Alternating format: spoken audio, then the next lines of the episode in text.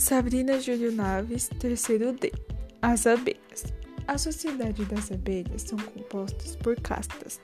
Temos a rainha, as operárias e os ongões.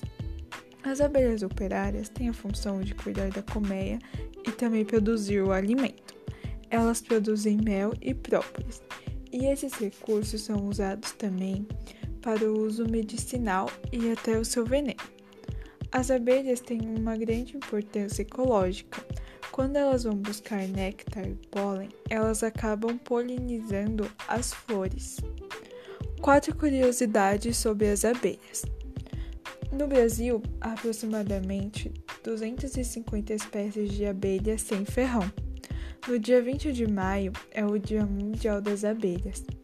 Existem 20 mil espécies de abelhas no mundo. E essa curiosidade aqui, ela, ela é muito interessante. Na Segunda Guerra Mundial, algumas abelhas foram treinadas pelos Estados Unidos para picar o seu inimigo.